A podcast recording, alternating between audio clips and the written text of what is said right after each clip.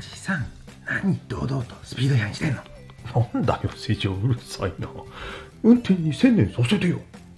スピード違反してるでしょ。なんだよ。なんで違反してないんだよ。えだってスピードメーター見てよ。ん？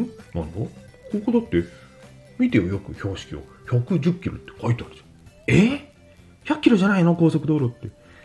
ゃんあのね私はね ちゃんと前見て運転してるんですよ新東名高速道路が最高速度規制120キロになったのはだいぶ前のことでしたが最近は区間によって110キロというのもあるようなんですね。ここ常磐自動車道でもそんな区間がありました。皆さんのお住まいの地域でも110キロ100キロ超の区間ありますか？これ全国的に広がっているのでしょうか？今更知ったセーラー G でございました。安全運転には気をつけましょう。バイバイ。